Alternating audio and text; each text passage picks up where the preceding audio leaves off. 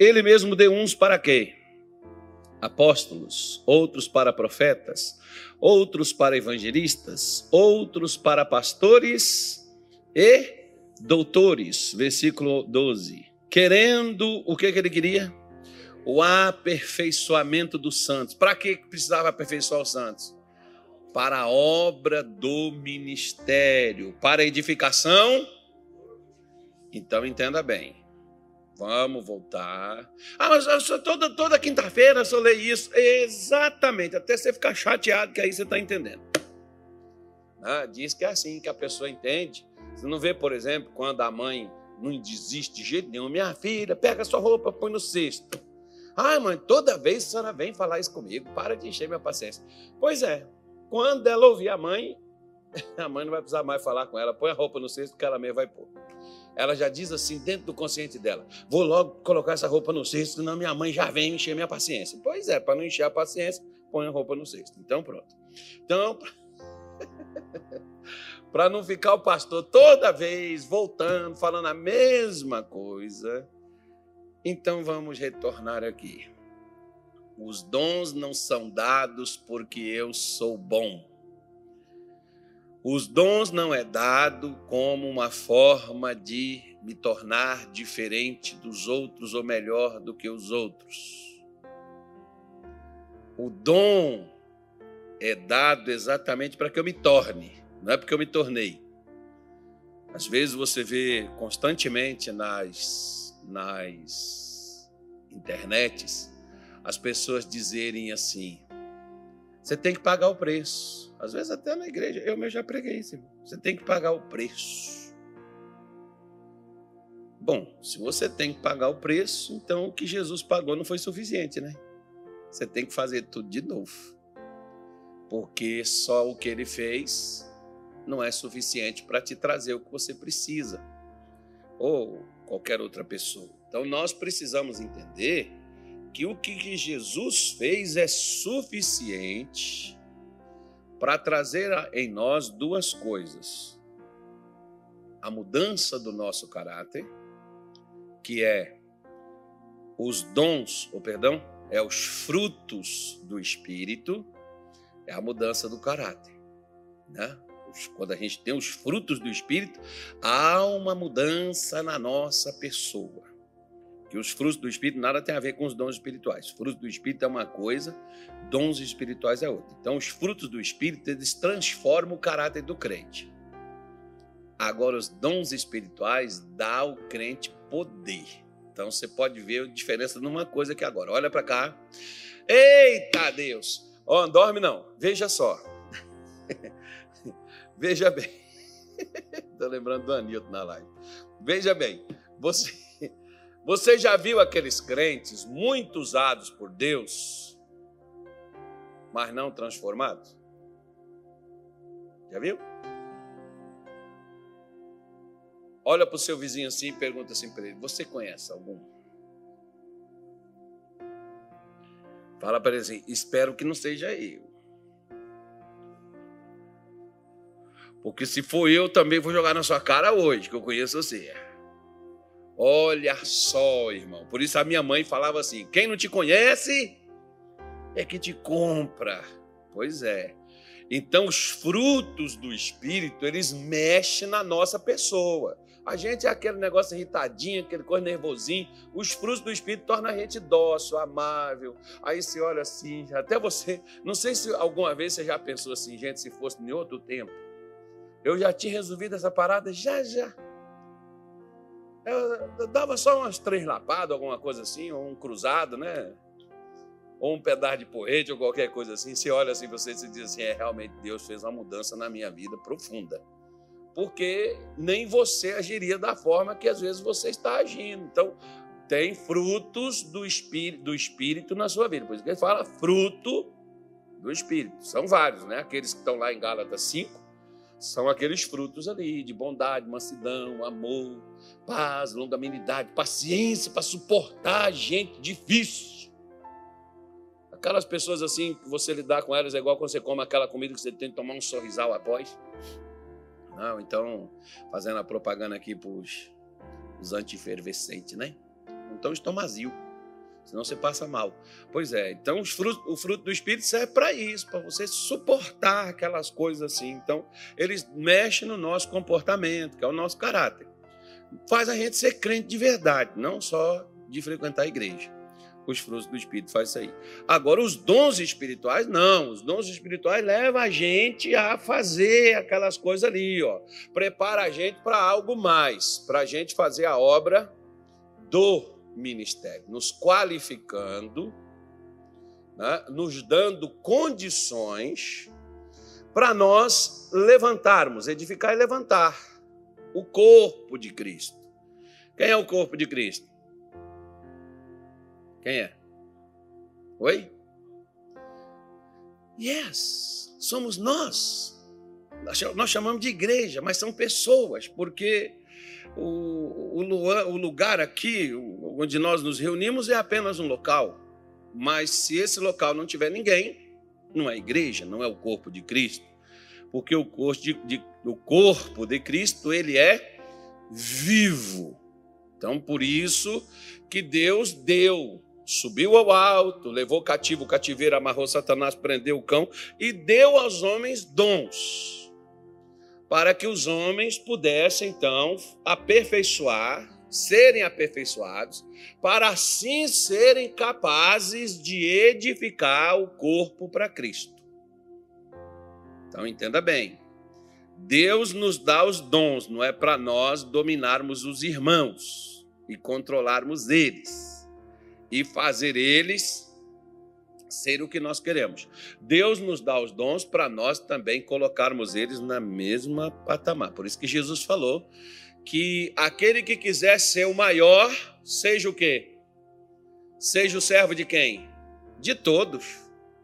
Então, se você quiser ser melhor do que o irmão, sirva ele. Essa é a temática, né?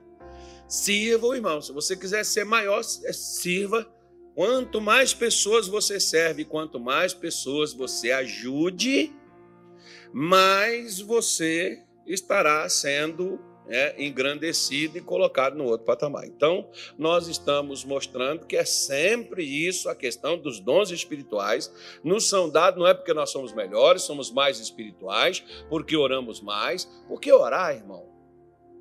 Dá uma olhadinha para cá. Qual a normalidade tem num cachorro latir? Você olha assim, gente, que negócio estranho, diferente, esquisito os cachorros latindo. Você olha, não, mas é claro que o cachorro tem que latir, irmão. É a natureza do cachorro. A natureza de crente é oração. Crente tem que orar. Crente não é, não é um, não é um, ah, eu oro, eu, eu faço. Não, se você jejua também, ah, eu oro, eu jejuo, por isso que Deus me dá essas coisas. Não é não, meu irmão. Não é por causa disso, não. Eu conheço gente que nem ora assim, que nem eu oro, eu fico até chateado. Eu, eu, eu, eu nem vou orar mais. Você não vê o Azaf? Azaf falando, você nem crente mais. Ó. A gente tem uma dificuldade até para morrer. Você já viu que crente tem um, tem um trabalho até para morrer, irmão? Dificuldade para tudo. Tudo é difícil. Pois é, o Azaf queria desistir também. Até que ele falou assim: até que eu entrei no santuário e vi o fim deles. Ou seja, quando eu entrei, que eu fui, eu falei: não, estou fora, estou voltando o que eu era.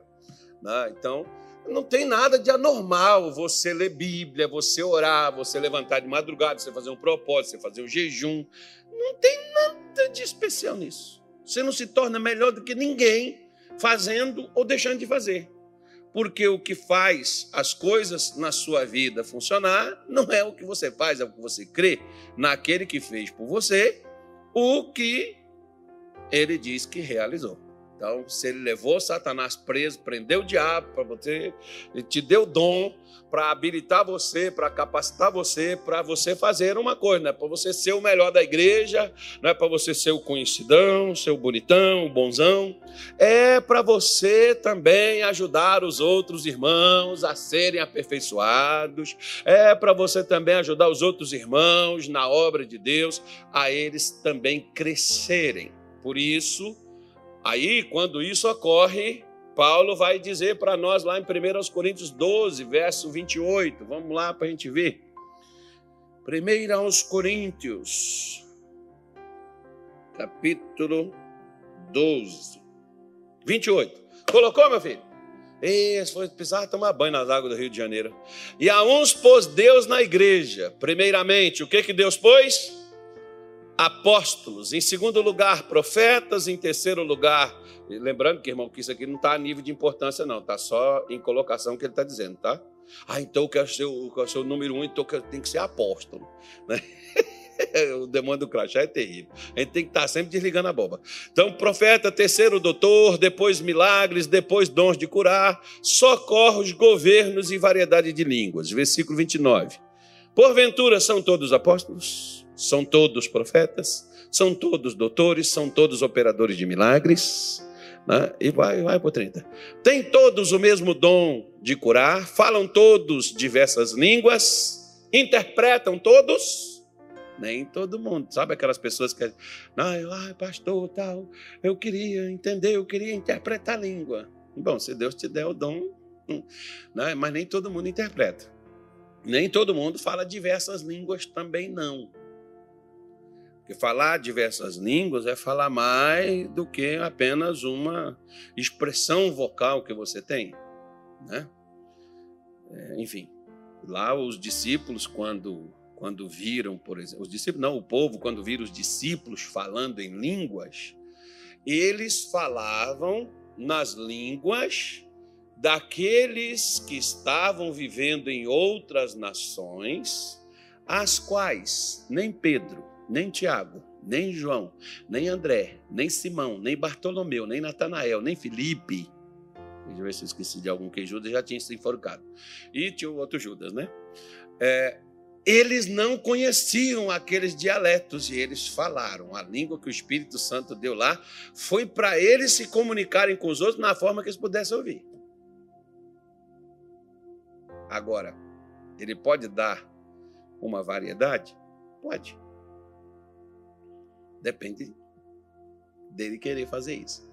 Se você pegar o início desse capítulo 12 aí, você vai ver que Deus ele dá mas ele dá para aquilo que é útil. Ele dá de acordo com a sua vontade, não é uma coisa que a gente manipula.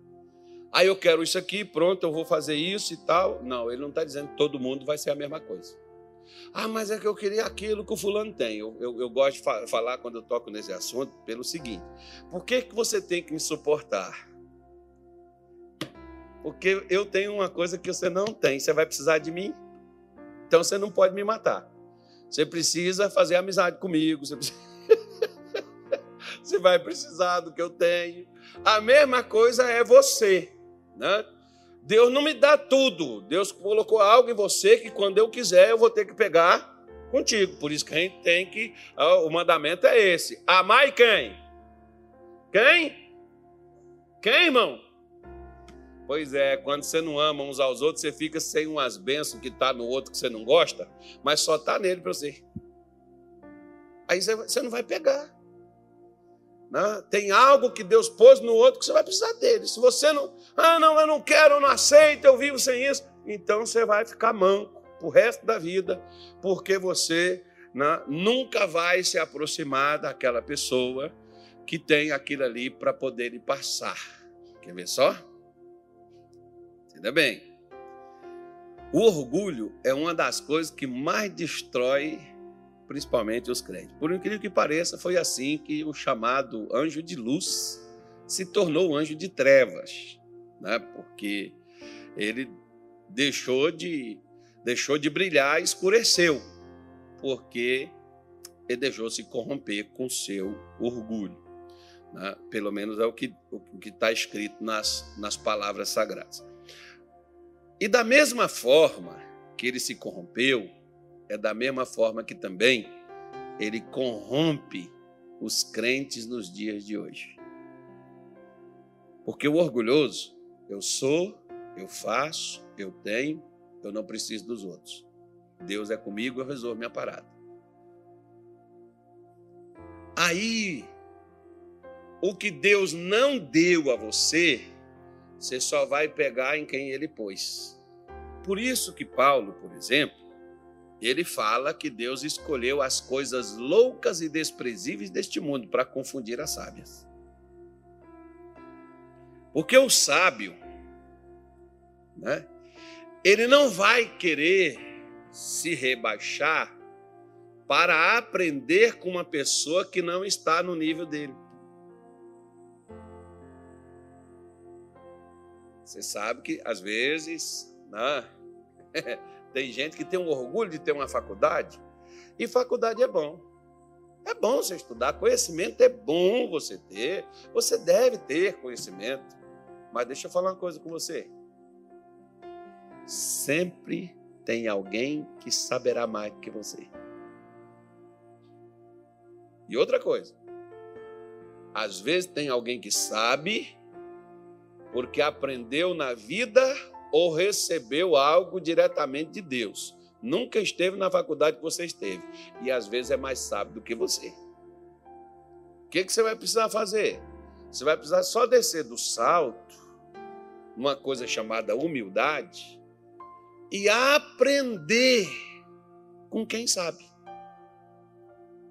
Aí hoje eu vou mexer então numa coisa que nós falamos aqui de dons, nós falamos de chamado, eu não especifiquei alguns dias aqui eu falei de dons aqui, mas hoje eu vou falar sobre talentos. O que é o talento? O talento é uma condição, é uma capacidade. O talento é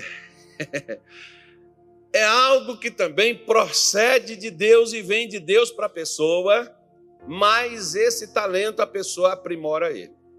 Tipo, por exemplo, o missionário Soares diz que os melhores jogadores não foram descobertos nas escolinhas de futebol. Onde que eles foram descobertos, Natália? Nas várzeas, nos campos batidos de terra que não tinha nem grama, porque o sujeito às vezes não tem dinheiro nem para pagar. Que nem, por exemplo, um grande jogador de futebol famoso, primo da minha mulher, na época que ele era anônimo, que ele tinha 16 anos de idade para treinar no Olaria, no Rio de Janeiro, o primo da minha mulher pagava as passagens de, de trem né, para que ele pudesse ir lá para os treinos, que não tinha dinheiro nem para o treino esse sujeito, esse cidadão. Depois virou um homem chamado Ronaldo Nazário, que hoje é dono até de time de futebol. E o melhor time do mundo é ele que é o dono. Aí, principalmente o de Minas Gerais. Doa quem doer, esse problema é seu. Então, porque o céu continua azul e com estrela. Então, mais ou menos assim. Então, diz que na época, por exemplo, ele tinha essas dificuldades, não tinha dinheiro nem para treino, não tinha condição de treinar. Era alguém que pagava. Ou seja, onde que se descobriu esse pessoal? Esse pessoal que jogava aquele futebol assim, de final de tarde, num campinho de poeira, aquele poeirão correndo atrás da bola, já viu? Era onde tinham os melhores camaradas, é naquele local lá. Você joga até escurecer. Agora né, não tem dinheiro para pagar, para jogar num local iluminado, para jogar assim, igual nós hoje jogamos, craques hoje, jogamos 9 horas da noite, não é não, Antônio? Isso, pois é. Nós não, nós somos outro nível, graças a Deus. Nós, nós, nós estamos até sendo observados, você viu? Meu Deus. Tem misericórdia, Jesus. É bom a gente sonhar, né, irmão? É bom você ter assim uma. Os contrários é inveja. É inveja da gente, mas nós não vamos cair nessa, não. Nós vamos ficar na. Ninguém sabe o que nós estamos falando, nós estamos conversando uma conversa interna, mas é verdade. Aí você vê, por exemplo, que às vezes, como Davi, aonde que Davi estava e Deus o encontrou? Nas malhadas atrás das ovelhas de seu pai.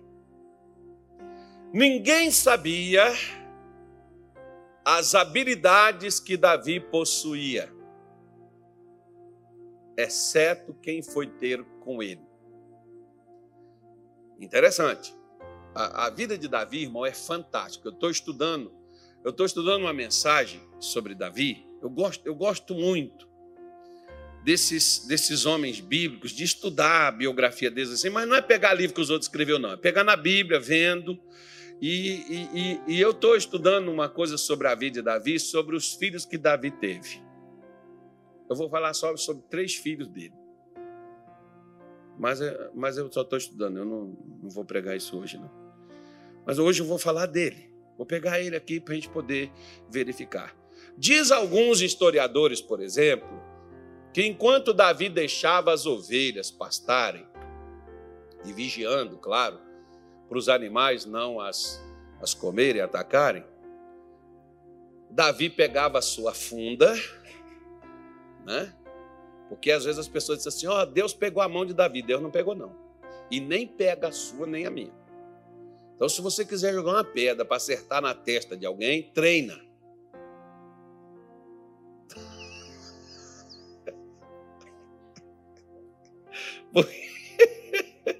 treina. Por quê? Porque Deus não vai pegar a tua mão e endireitar para acertar a testa. Você quer acertar. Primeiro, não faça isso, né, irmão? Mas o pessoal, eu vejo assim, o pessoal colocar assim, porque Deus pegou ali a pedra, né? enfim, a for, deu força e tal, não sei o quê. Eu até acredito que Deus possa até ter dado impulsão. Mas o resto quem fez foi Davi. Sabe por quê? Porque Davi Diz os historiadores que enquanto ele vigiava as ovelhas de seus pais, ele ficava treinando nas folhas das árvores, até que ele conseguisse arrancar a folha com a pedra. Isso é possível? Totalmente. Sabe por quê? Eu posso confessar, porque já prescreveu, né? ninguém pode mais me prender. Mas eu tinha os meus colegas lá na fazenda, a gente fazia o quê? Olha o que a gente fazia.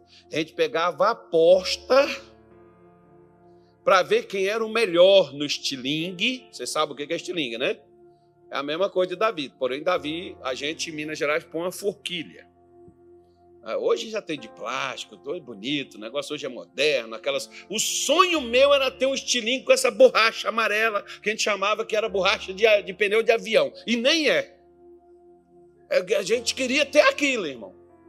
Você vê que às vezes a gente quer ter as coisas assim. Hoje que a gente pode ter mil troços daquele lá, você não quer mais. Mas aquele tempo de criança, Deus do céu, tinha umas primas minhas que moravam em São Paulo, quando era zero, levava aquelas borrachas, que é de soro, né? Aquelas borrachas de soro levava aquele. Gente, mas olha, a gente chorava quando aquela borracha ficava velha e quebrava e não prestava mais. Porque, poxa, esse, esse aqui é o estilingue top 10. Né? Você tinha que caçar uma forquilha daquela da bem boa mesmo, para você poder fazer aquele estilingue ali. E, e, e, quando você ia fazendo, sabe o que você pegava? Pegava um canivete, eu sempre tinha. Até hoje eu tenho uns canivetes. Eu sempre gostei de canivete e tal pegava e marcava na forquilha a beija-flor que você conseguiu derrubar só acertando o bico. Não podia acertar o corpo. Acertou o corpo, não pode ser contado. E tem uma outra coisa também, que eu tinha um outro amigo meu, que a disputa ficava entre eu e ele, nós éramos uns 10, mas eu ficava né, no estilingue, eu treinei, treinei, irmão. Sabe o que, que eu fazia? Pegava um monte de lata, vidro, tampa, colocava assim lá na porta de casa e pegava as pedras, enchia de pedras, sentava ali e ficava assim, ó, puf, puf, puf, puf, tentando acertar aquela lata. Porque quando eu queria comer uma codorna, por exemplo, ela podia voar. Pegava no ar. Por quê? Treino. Treinava. Fim da tardezinha, pega, pega o estilingue, vai treinar. Ia para dentro do mato assim, vai treinar, certa? Só naquela árvore ali, só naquele lugar ali, ó, vai treinar. O pessoal que é bom de tiro aí, por exemplo, não é os caras que treinam? Não é só a pessoa ter uma arma, não, ela tem que saber primeiro a arma que ela tem e saber o que fazer com essa arma que ela tem, porque senão ela morre com essa arma na cintura ou no bolso, sei onde ela estiver. Ah, então, tem, se, se, você. É o conselho que eu dou. Mas, se você, por exemplo, olha só o que eu vou te dizer. Você confia que uma arma vai te salvar? Então treina para você usar ela na hora que você precisar. Agora, se você tem essa arma, então treina, porque essa arma também te salva na hora que você precisar usar ela. Você tem que saber usar. Então você tem que ser bom no que você faz. Você tem que treinar no que você faz. É por isso que eu passo, é, como Deus sugeriu para Josué, medita quando? Tem que treinar. Isso é treino. Ninguém nasce com essas coisas dentro da cabeça, impregnado no coração, com essa força no sangue. Nasce não, filho. Com essa intrepidez, coragem. Você adquire e você se torna quando você treina. Moisés era um baita do medroso. Você vê na hora que Deus falou, vai lá, eu, quem sou eu? Eu não sei nem falar. Deus disse, somos logo daqui, rapaz, vai logo. Moisés treinou tanto, irmão, que o camarada subiu no, no, no, subiu lá, pegou o primeiro tablet que ele usou, que veio direto as palavras das nuvens, trazido para ele. Ele chegou lá embaixo, quebrou esse tablet todinho, que eu acho que era de uma marca contrária que veio de um lugar que não presta. Né? E ele falou: Não, agora eu quero a da Apple, rapaz. Eu quero. Ele volta de novo, passa 40. Olha que asneira. Ele volta de novo, passa 40 dias outra vez. Ou seja, ao todo foi 80 dias que uma camarada passou orando e jejuando e não morreu. Mas treinando. Isso é treinamento. Treine. Você precisa treinar o seu espírito. Deus te deu o espírito, mas você que treina ele para ele ser crente mesmo para ele ser assim de fogo, para ele ser assim de coragem, para ele ser assim disposto, para um espírito alegre. Isso é treino, filho. Quantas vezes eu tive que treinar? Até hoje eu ainda treino. Você tem que treinar. Então Deus deu, como Deus deu para Davi. Ele tinha a funda, mas ele treinava. Por que, que na hora que ele precisou acertar o gigante, aquilo ali, Deus deu a ele uma habilidade, mas ele aperfeiçoou. Olha para que Deus deu os dons, nós acabamos de ler lá de Efésios 4, que você viu. Deus deu dom para fazer o quê? Aperfeiçoar. Como Deus pode dar o talento, para quê? Para aperfeiçoar. Esses tempos atrás eu esqueci o nome do camarada, mas ele gosta de pegar essas coisas assim que houve no passado e tentar provar se é possível aquilo. E esse camarada pegou esse episódio de Davi. Sem um camarada saber manusear uma funda. O camarada teve que treinar não sei quanto tempo, meses, para poder aprender a manusear aquilo, soltar a pedra e bater numa estátua lá, para saber se era possível realmente derrubar. E a conclusão que o cara chegou, quando ele treinou e soube como fazer o negócio, é que é possível realmente Davi ter derrubado o gigante com aquela pedrada. Então, você precisa treinar a habilidade ou talento que Deus te deu. A mesma coisa. A habilidade ou talento você treina, porque o jogador de futebol, quanto mais ele tem uma habilidade e mais ele treina ela, mais ele executa ela com maestria. Pode ver, por exemplo, aqueles goleiros que são bons para pegar pênalti. Eles treinam aquilo dali. Ontem eu estava vendo, por exemplo, o camarada fazendo uma pergunta para o Zico. Zico, quem foi o melhor batedor de falta? Você? Ele falou assim: ó, foi eu e mais, mais nove, entre os dez, e eu sou o décimo. Né? E o Zico falando assim: olha, para mim, o melhor batedor de falta foi o Nelinho. Nelinho jogou aqui no Remo, aqui no, no, no Belém do Pará. Né? O, o Nelinho, você sabe que o Nelinho, no final de cada treino, ele ficava duas, três horas treinando falta? E eu estou falando porque eu vi, porque quando em 1981 que ele jogou no Atlético Mineiro, eu estava treinando lá também. Não parece, não, mas eu estava. Inclusive, eu fiquei várias vezes lá pegando bola para ele, para ele poder já ter uma barreira fixa, para ele poder estar tá treinando. Por que, que ele era bom no que fazia? Treinamento. Por que, que nós não somos bons no que nós fazemos? Nós não treinamos.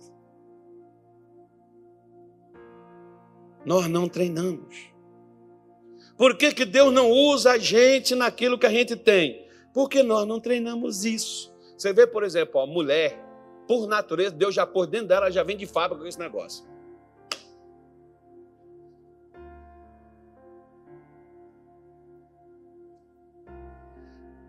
Mulher fala, e fala tão bem que ela falou até com a cobra quando não tinha homem para poder ouvir. Nenhum amigo. Até com a cobra eles conversaram. Então, mulher, irmão, tem uma habilidade. Não, eu estou rindo, mas é sério. Olha, um dia eu entrei num voo Eu sempre peço para minha mulher, compra a passagem para mim da janela, que eu não quero ficar, eu não vou ficar levantando, com excesso que eu tiver com algum problema. Eu não gosto de ficar, licença. Aí eu estou cansado, às vezes eu aproveito a viagem. Você pega um voo, por exemplo, pegar um voo de Belém do Pará para o Rio de Janeiro, três horas e vinte de voo. Vou aproveitar para me dormir.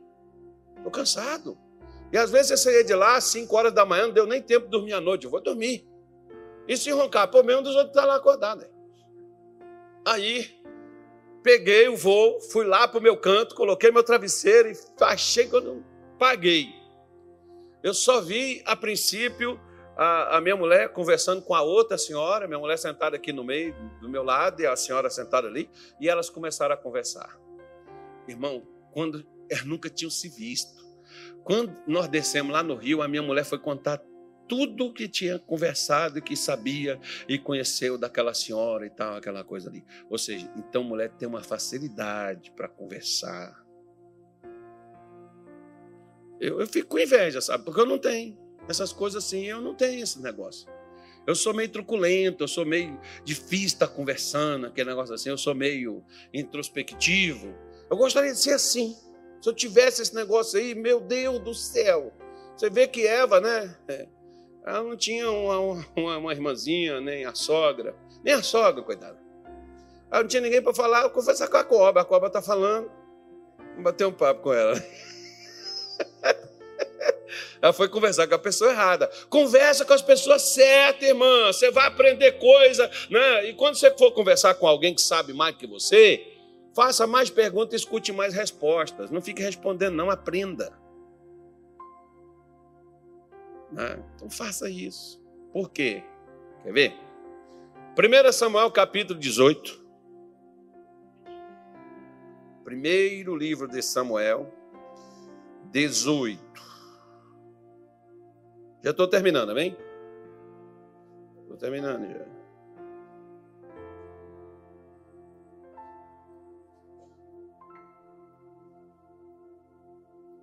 Veja a diferença.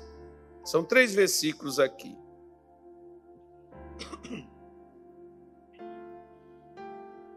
Podemos ler? Versículo 14. Eu falei o versículo? Não. Opa, desculpa, eu achei que eu tinha falado. Eu só abri aqui na minha Bíblia e esqueci. Perdão. Estou perdoado? Treine perdoar, irmão, porque perdoar você tem que treinar. É igual, por exemplo, para relevar os outros assim, para tolerar as pessoas. Você tem que treinar também.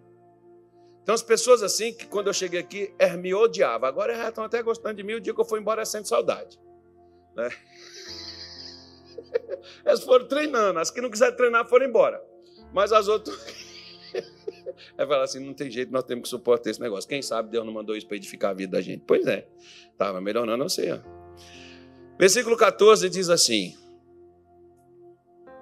E Davi se conduzia com prudência em todos os seus caminhos e o que que acontecia? E o Senhor era com ele. Então, olha que negócio legal. Em todos os caminhos que Davi ia, ele se conduzia com quê? Prudência. Então significa, se ele não fosse com esse negocinho da prudência, talvez também Deus não tivesse com ele. Então não é bem aquela coisa, como eu sempre falo, não fica, não fica alimentando rebeldia de gente, principalmente na internet.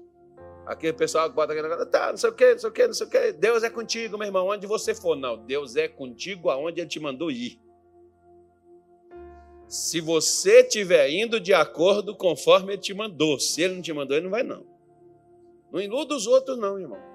Por mais que você goste, até de mim mesmo, por mais que você goste do seu filho, por mais, que você goste de sua mulher, seu marido, mas se ele está fazendo algo sem, sem Deus ter mandado fazer aquilo, não, Deus não vai, filho. Não vai porque você está desejando. Né? Ele não vai porque ele deseja, ele vai se a gente estiver fazendo. Então, Davi, por exemplo, se conduzia com prudência. Deus era com ele. Já vou traduzir esse negócio já já. Ele diz assim, ó. Vendo então Saul que tão prudentemente se conduzia, tinha receio dele. Saul queria pegar Davi, e Saul, quando ele viu como é que Davi se conduzia, como é que Davi agia, como é que Davi se comportava, aí que Saul ficou mais temeroso. Poxa, esse cara tem exatamente o que eu devia ter, eu devia fazer o que ele faz, eu não, eu não faço. Porque tem gente, por exemplo, que ela quer te matar, não é porque você é melhor do que ela. É porque ela não quer fazer o que você faz para estar onde você está. Aí ela quer te derrubar para ter o teu lugar. Você não lembra de Caim? Deus não falou para ele, Caim, se você fizer certo, não vai ser aceito? Agora, se você não fizer o certo, meu filho, ó, o pecado está à porta e sobre ele será o teu desejo, ele vai te dominar. Agora, Caim, por exemplo, achou melhor matar Abel para ficar no lugar dele? Por quê? Pô, peraí. Se Deus escolheu Abel, mas eu mato ele. Aí Deus não tem mais Abel. Automaticamente Deus vai ter que querer eu, é. Ele vai me aceitar, porque só tem eu. Tem gente, irmão, que pensa assim. Tem gente que acha que se prejudicar você, ele vai ser promovido. Às vezes tem aquela pessoa que ela quer tirar você lá do setor que onde você está, que é para assumir o seu setor. Ela pensa piamente nisso tirando você. Aí eu já vi, por exemplo, pastores que ficaram assim chateados com o missionário. Poxa, era a minha oportunidade, era a minha chance, era eu agora. Mas Deus não está dando aquilo para ele, filho. O que Deus não te dá vai te matar. O que Deus te dá já é difícil de você suportar. E o que Ele não dá a você, meu filho, você vai morrer. Não queira o que Deus não te deu. Né? Então Caim pensava isso, não, eu mato, eu fico no lugar. Deus vai ter, tem só eu mesmo, ele vai ter que querer eu. Se enganou. Nem Adão e nem, ou oh, perdão, nem nem nem Abel, nem Caim. Nasceu um outro posteriormente chamado Sete. Esse foi o cara. Totalmente diferente, né? Então, você precisa entender, nós precisamos entender o versículo 16, me parece é o 16, né? Coloca o 16 aí, por favor, que eu não li ele. Porém, todo Israel e Judá, o que que acontecia? Amavam Davi, porque ele saía e entrava diante deles. Você lembra de Salomão? Porque tem gente que às vezes, irmão, ele não sabe sair e também não sabe entrar. Vê uma coisa que eu vou lhe dizer? Primeira coisa, meu pai, quando a gente não conhecia a Bíblia, meu pai falava assim para a gente: meu filho, nunca feche portas onde um dia você entrou. De que, que meu pai falava? Você vai trabalhar para alguém, não crie confusão naquele lugar. Porque se um dia você precisar retornar àquele lugar, as portas estão fechadas. Quem foi que fechou? Tu. Não, que esse tal, não sei o quê. Foi você que fechou. Não feche. E tem gente, irmão, que não abre portas. Você já viu um monte de gente que vai fazer um. Como é que chama, ô, ô, enfermeira? Uma entrevista que nem a que tu fez. Já fica, já. Né? Ainda bem que eu estou falando, estou citando o exemplo dela, porque ela entrou. Porque tem gente que nem entra. Na entrevista do emprego, a pessoa é rejeitada. Por quê? Por quê? Você vê que Davi, ele saía e ele entrava diante de Israel. Ele sabia como chegar, entrar, de uma forma que não violentava, que não agredia, de uma forma que não é, era agressiva com ninguém, ele sabia. Igual, por exemplo, tem aquelas pessoas, quando você chega num lugar, como que é a reação das pessoas com a sua entrada? Às vezes até na igreja, tem uns irmãos que quando entra, você já fala no espírito, que você não pode falar nem abrindo a boca, mas você já fala no espírito, Senhor, me ajude. Deus Todo-Poderoso, manda legiões de anjos para cá agora. Espírito Santo, desce aqui, me toma, me possua. né, para que eu possa suportar essas coisas aqui. Dentro desses próximos minutos. Porque a pessoa já entra criando confusão. Se é assim, irmão, você está precisando mudar. Porque as pessoas têm que sentir alegria quando você chega e tem que ficar triste quando você vai embora, que diz, mas, mas já, mas poxa, nem falou, mas amanhã eu tenho que trabalhar, tá? a pessoa tem que sentir saudade de você quando você sai.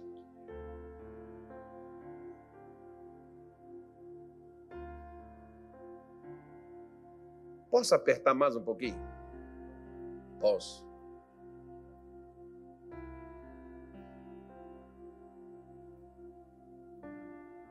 Tem casado aqui?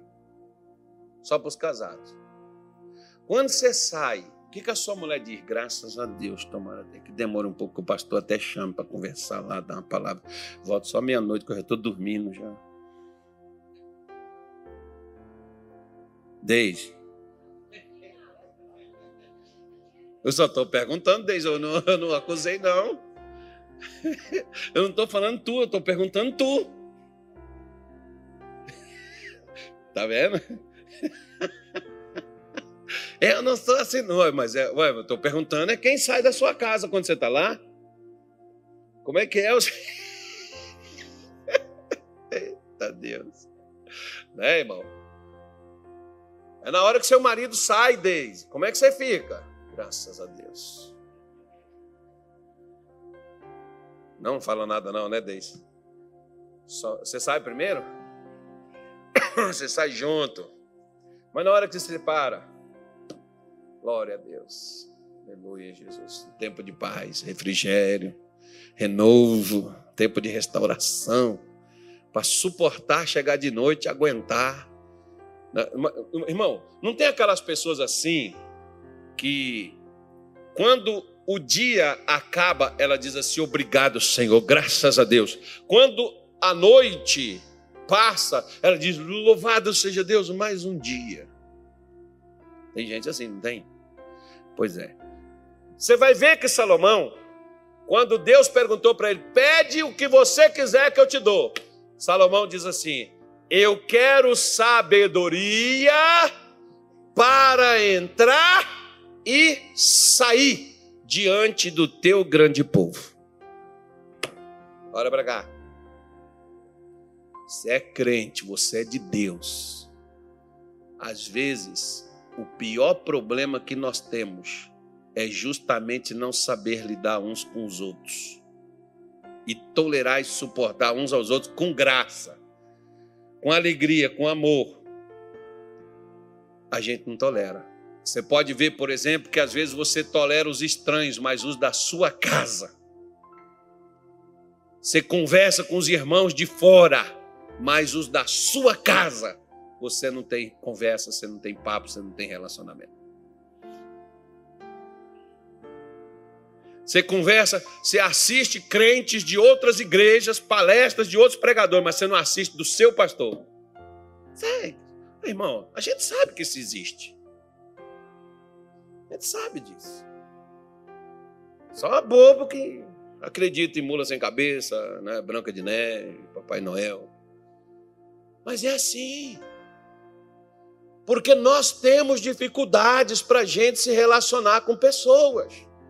Para a gente lidar, lidar com gente é uma arte. E que nós precisamos aprender, porque Jesus diz assim, ó. Agora, agora vamos lá. Ame o teu próximo como quem?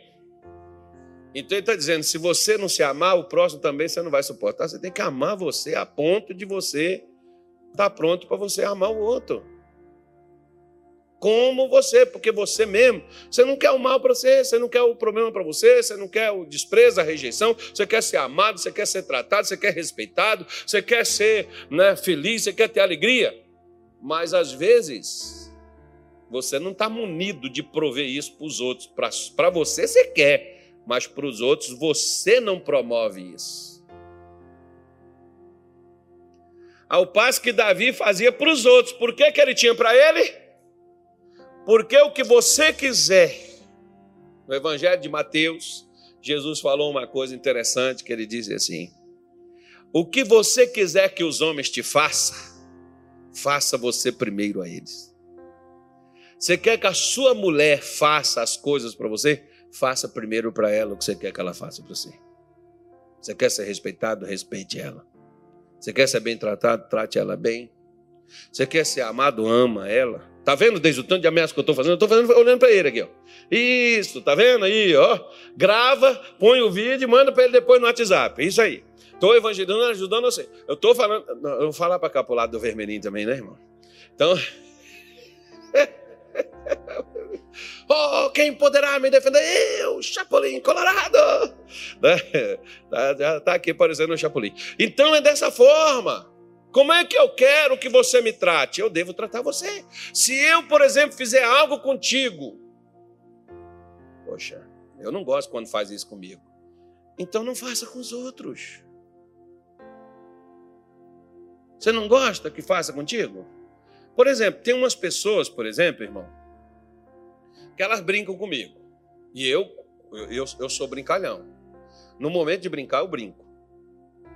Mas se uma hora eu brincar com você e você não gostar da brincadeira, eu não brinco com você nunca mais. Por quê? Eu não sei que hora você está na sua TPM, no seu raio que o parta, no seu nariz, nos seus olhos. Eu não vou brincar com você mais não. Sei lá que hora que você vai estar, tá, como escorpião, veneno, cobra, naja. Não. Vou ficar na minha. Por quê? Porque mesmo, por exemplo, que você faça uma brincadeira comigo e o mar não está para peixe ou eu não estou para brincadeira, mas eu sempre brinco contigo. Então parte do princípio que eu sempre brinco com você. E às vezes tem horas que a gente não está para brincadeira. Né? Você vê que tem aquelas pessoas que elas brincam conosco em momentos assim, sérios, a gente olha isso assim. Só você para me fazer rir numa hora dessa, né? Então... Eu vi a minha mãe, minha mãe, quando ela ficou viúva, eu ligava para minha mãe, conversava com ela, minha mãe, ô oh, mãe, como é que a senhora está? Ah, meu filho, estou como Deus quer. Aí eu começava por aí. Então, mãe, me manda 100 mil amanhã. Como assim, meu filho? Ué, só está como Deus quer. Então, Deus quer que a senhora tenha dinheiro, Deus quer que a senhora tenha. A senhora está alegre, a senhora caminhou quantos quilômetros hoje? A senhora fez o que hoje, mãe? Ah, meu filho, que eu estou aqui com saudade do seu pai. Do seu... Ah, mas Deus quer que só esteja alegre, feliz. Aí a minha mãe começa. Daqui a pouco a conversa terminava, ela estava rindo. Falei, bom, então já posso dormir, que eu já fiz minha, minha missão de hoje, né? Era fazer ela ficar alegre. e ela disse, só você para me fazer rir numa, numa situação dessa. Pois é, irmão. São essas coisas. O que, que você gostaria se você tivesse triste? Que chegasse alguém ali ajudasse você naquela hora, levantasse seu astral. Faça isso para os outros. Você quer que alguém faça por você? Faça para os outros. Você quer que as pessoas te visitem? Igual, por exemplo, você quer ganhar presente no seu aniversário? Dá presente para os outros, ou pelo menos parabéns. Ô, fulano, é seu aniversário hoje. Entrei aqui no Facebook e vi. Não, o próprio Facebook te avisa dos seus amigos. Manda um parabéns para eles. Ah, pastor, ninguém lembra de mim. Claro, você lembra dos outros. Aqui se faz, aqui se paga, filho. Plantou, colheu, não plantou, já era. Então, Davi, ele sabia entrar. Quando ele chegava com as pessoas, ele era aceito e recebido no meio delas. E quando ele ia embora, as pessoas lembravam dele. Poxa, se Davi tivesse aqui. Poxa, Davi, quando chega, ele chega sempre com coisas boas, ele sempre levanta a nossa moral, ele sempre tem uma palavra de ânimo para a gente, ele sempre tem uma esperança, ele sempre tem uma coisa boa. Pois é, você tem aquela pessoa que você gosta de conversar com ela porque ela te joga para cima? Pois é.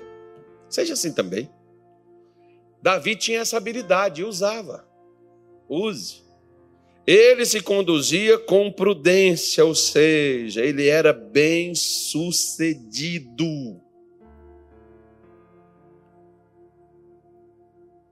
No que ele fazia. A palavra prudência é ser bem sucedido. No que você faz, você é bem sucedido? Não. Treina até você ser. Repita até que você, por exemplo, quer ver, ó? Eu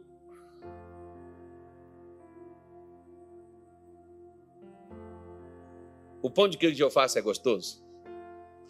A minha irmã me deu a receita. Irmão, eu perdi muitos ovos, muita massa, até o pão de queijo ficar do jeito que eu queria. Teve pão de queijo que eu fiz que só eu comi, ninguém lá em casa quis comer. Joguei fora. Mas continuei. Nesses tempos atrás, por exemplo, eu falei com a minha mulher: eu vou colocar uma coisa diferente que eu nunca fiz no pão de queijo. Vou fazer agora, vou fazer um teste com isso. Eu deixo isso aqui só, eu separei uma parte, eu vou fazer um teste nele, que eu quero fazer uma coisa diferente nesse pão de queijo. E fiz ficou melhor do que eu esperava. Ou seja, quantos anos tem? Quase 10 anos que eu comecei a fazer. Até chegar ao nível de você chegar e falar assim: esse aqui tá bom. Pelo menos, por exemplo, os meus netos comem e diz assim: o meu, o meu neto, por exemplo, esse pão de queijo do meu avô é nota mil. Faço para eles, né? Eles gostam de comer, eu faço para eles.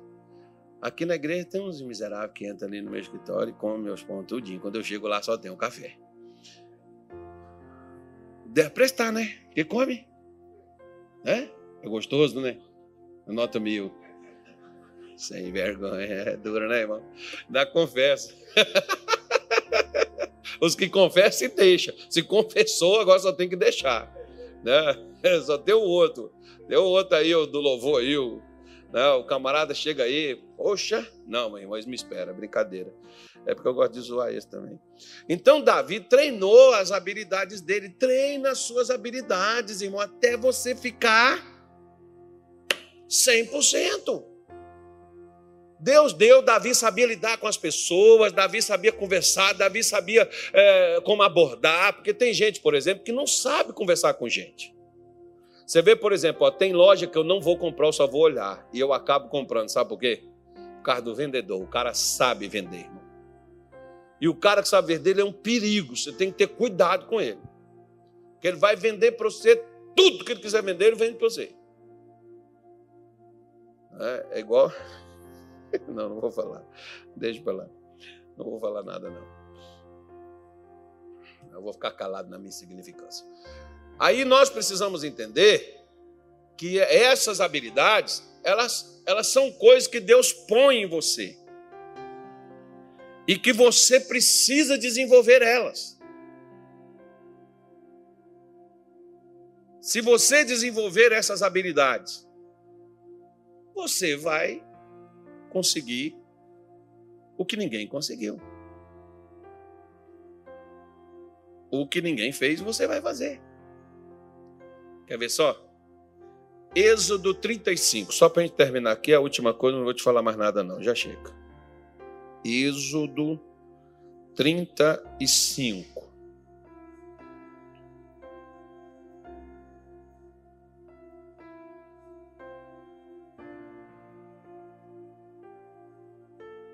Versículo 30 em diante.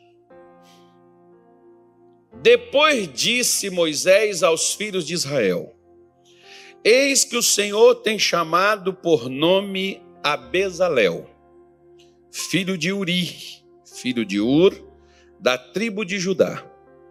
E o Espírito de Deus o encheu de sabedoria, e o que mais, irmão?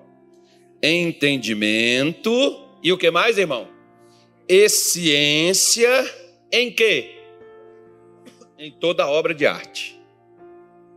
Aqui, ó. Não é só você saber desenhar, não. Não é só você saber moldar, não. Tem uma coisinha a mais. Esses dias atrás eu estava vendo um camarada. Eu mostrei para você, não? Mostrei, não? Eu mostrei para alguém que entrou lá no meu escritório. Mas também eu não vou dar referência para vocês, não. Mas o camarada, ele, ele, é, ele é incrédulo. Mas ele disse uma coisa. Ninguém consegue fazer sucesso na vida se não tiver uma força sobrenatural por trás dessa pessoa. Aí, no termo dele, ele usou o Deus ou o outro lado. Eu não vou nem citar o outro lado, porque Deus é o suficiente e o outro lado é uma mentira. Sabe por quê? Porque o outro lado não te dá, ele só te tira. Na realidade, é Deus que dá a pessoa e ela desenvolve aquilo. Embora ela não seja frequentador de igreja, não seja um evangélico, não seja um, um, um, um praticante da fé, mas ela desenvolve a habilidade que Deus deu a ela. Faz esses quadros aí que valem milhões de dólares, faz essas obras de artes perfeitas né, faz essas coisas assim que você olha e diz assim: caramba, como é que a pessoa conseguiu um negócio desse? Pois é, não é só ter habilidade, tem algo mais. Tem algo mais por trás daquilo dali. Esse camarada, por, por, por tradição, ele já mexia com isso. Mas como era para fazer algo para Deus, o que Deus queria para eles fazer, o material do tabernáculo, então não era só uma capacidade humana, tinha que ter uma coisa além, uma coisa a mais. Né? Então Deus encheu eles de sabedoria, que nem, por exemplo, ó, Daniel, Misael, Ananias e Azarias eram judeus, certo? Desses quatro, Daniel era douto de muito mais sabedoria do que os outros. Mas os judeus lá também não estudavam? Todo judeu, por natureza, ele é amigo do livro. A maior parte deles é pessoas que leem, são pessoas que estudam, são pessoas que conhecem. Eles colocam as crianças para estudar desde os 5, 6 anos de idade. Estudar, inclusive, as escrituras sagradas. Eles, são, eles compreendem, eles entendem, eles sabem. Só que, o que, que acontece? Não é só você saber a teoria. Lembra do japonês? Não é só saber, não é só apertar o parafuso, é saber qual parafuso deve ser apertado. Essa que é a total diferença. O que, que o Espírito de Deus ele faz? Ele faz não é só você saber o que fazer.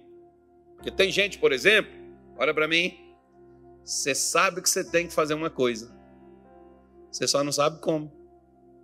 Quem é que te mostra como fazer o que você sabe que você precisa fazer? O Espírito de Deus, filho. O Espírito de Deus vai te mostrar como.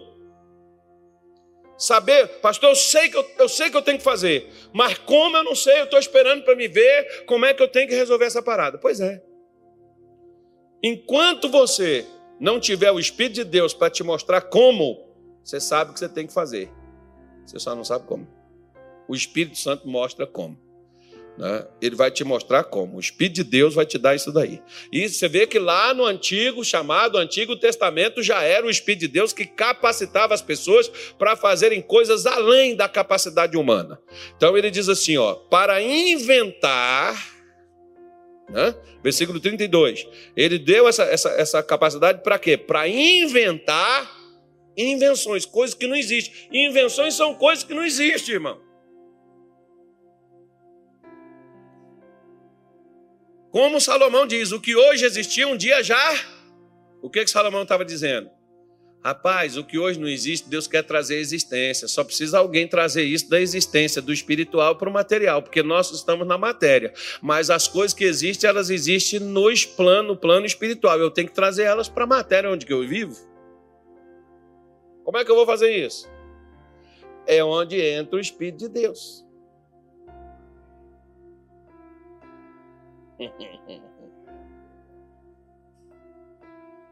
né? Ele vai te dar essas. Ah, porque você vê, por exemplo, eu vejo hoje um monte de gente correndo, fazendo curso, fazendo isso, fazendo aquilo, e faz curso daqui, curso daquilo e não faz nada da vida. E às vezes tem uma pessoa só que fez uma coisa só e naquela coisa só ela não tem um curso, ela não tem nada, mas ela desempenhou uma coisa que torna a vida dela milhões de dólares de, de lucro, de renda, de ganho, né? E, e, de trabalho, de emprego e de uma empresa. Então vai por aí fora. Né? Para trabalhar em ouro, em prata e em cobre, e em artifícios de pedra, para engastar em artifício de madeira para trabalhar em toda obra esmerada. Então veja só. Você sabe, por exemplo, aqueles, aquelas pedras colocadas no peitoral do sacerdote eram 12 pedras. como encaixar aquelas pedras de uma forma perfeita naquele lugar, naquele tempo, se eles estavam no deserto praticamente sem ferramenta.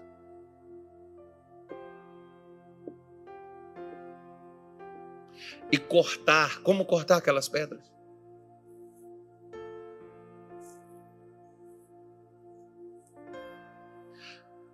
E elas ficarem certinhas naquele peitoral.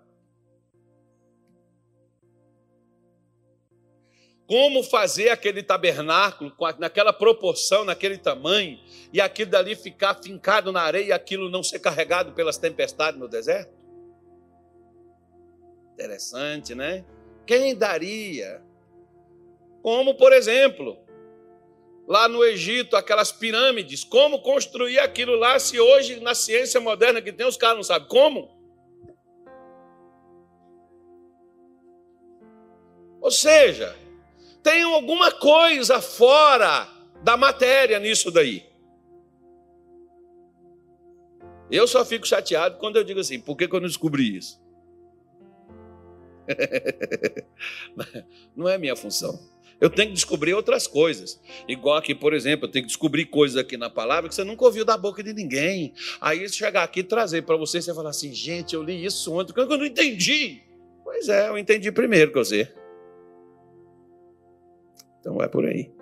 Né? Encheu-os, versículo 35, não, 34, né? Também lhe tem disposto o coração para quê? Para ensinar os outros. Olha que negócio legal, irmão, porque o que lembra que eu te falei que o que Deus te dá não é só para você. Você tem que passar para os outros. Ah, pastor, mas se eu cobrar um cursozinho aí e tal, não sei o quê. Bom, quanto Deus cobrou de você? O mesmo valor que Deus te cobrou, você deve cobrar dos outros, para você poder passar para eles também. Jesus diz assim: de graça. O problema é que as pessoas querem ganhar naquilo que de graça Deus deu a elas. Sabe por que, que às vezes Deus não deixa você aprender coisas? Deus não te ensina coisas que você vai querer ganhar dinheiro com o que Ele ensinou você. Hoje, às vezes, nas igrejas, tem pastor que Deus ensinou as coisas e eles ganham com aquilo. E um dia vão dar conta para Deus. Irmão. Vai dar conta. Recebeu de Deus de graça para ajudar os irmãos, mas cobra dos irmãos para poder ensinar a eles o que Deus deu de graça.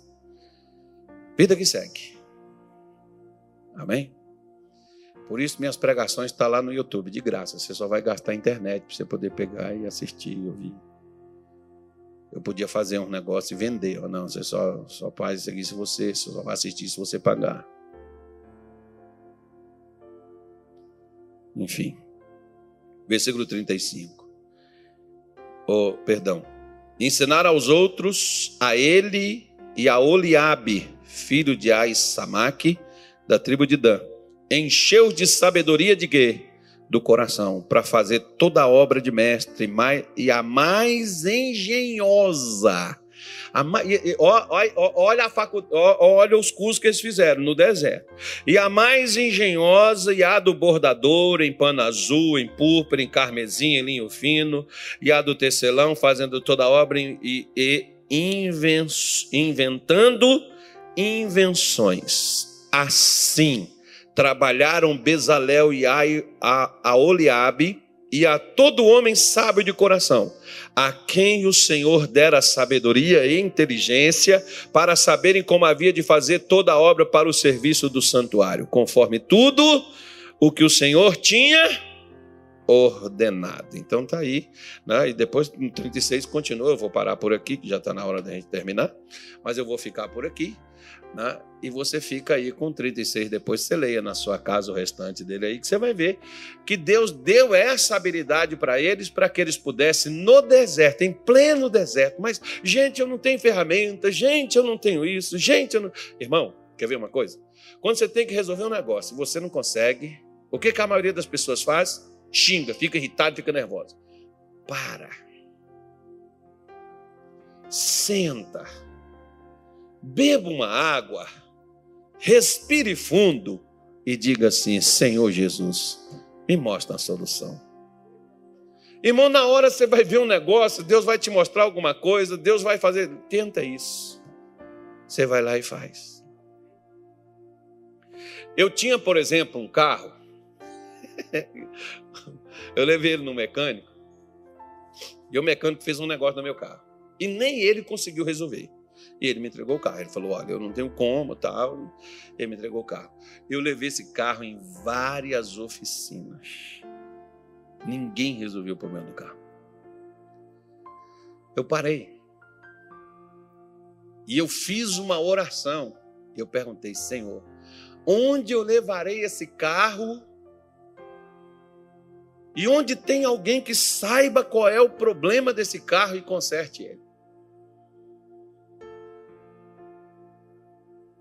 Fiquei quieto, deitei, dormi, e eu tive um sonho.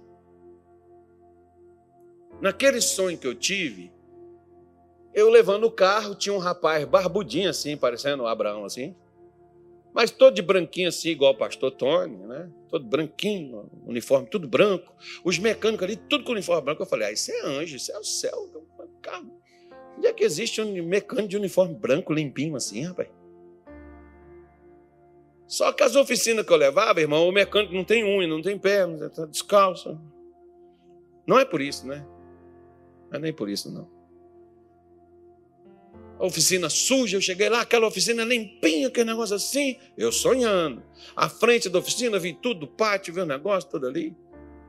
Eu falei, é, mas eu só vou ter que achar esse lugar. Aí peguei o carro, saí, o carro com aquele problema. Aí estou passando, quando eu vi uma concessionária, parei. É essa concessionária que eu sonhei. Quando eu cheguei lá, eu fiquei mais alegre ainda. O piso, igualzinho eu tinha visto, tudo limpinho. Quando eu olhei os mecânicos, tudo de branquinho, eu falei, gente, como é que um mecânico trabalha com roupa branquinha, rapaz? É aqui. Aí eu perguntei, quem é o chefe da oficina aí? Vê o barbudinho. Eu falei, não. Lascou. Ele falou: qual é o seu problema, amigo? Eu falei assim: olha, o meu problema é esse aqui tal. Trouxe esse carro. Ele falou: você vai ter só que ir ali na recepção, dar a entrada lá, mas pode deixar já estacionado aqui. Nós já vamos pegar, já vamos trabalhar e já vamos resolver seu problema já já. Eu fui lá, dei entrada, tal, fiz o um negócio, todo o procedimento que tem que ser feito. O camarada pegou meu carro, chegou lá, falou com outro mecânico, assim: traz a, peça assim, XX para mim. Um negocinho pequenininho assim, irmão. O cara falou: tira essa aí e põe essa aqui. Foi lá, botou a peça. Quando botou a peça, liga lá. Liguei. Falei.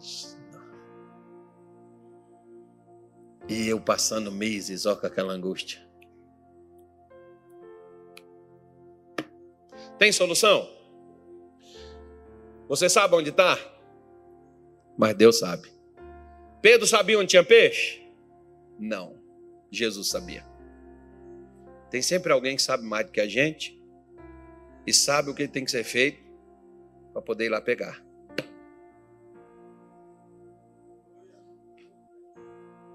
O que, você sabe fazer? Você sabe vender? Então trabalha com vendas. Não adianta você querer trabalhar com outra coisa, não, que não vai dar certo para você, não. Não, pastor, eu não sei vender. Então, meu filho, vai cozinhar. Se você sabe trabalhar com comida, vai cozinhar. Você vai ganhar dinheiro com comida. Ah, mas, mas é que eu. Não, não adianta, meu irmão. É a mesma coisa. O que, que eu aprendi a fazer? Eu aprendi a ser pastor. Não, mas eu, eu não quero ser pastor, então morra. Então passa fome, desgraçado. Vai ser pastor, vai expulsar os capetas, vai curar o povo, vai ensinar para os outros, vai suportar os irmãos. Vai por aí afora. Deus é Deus, né?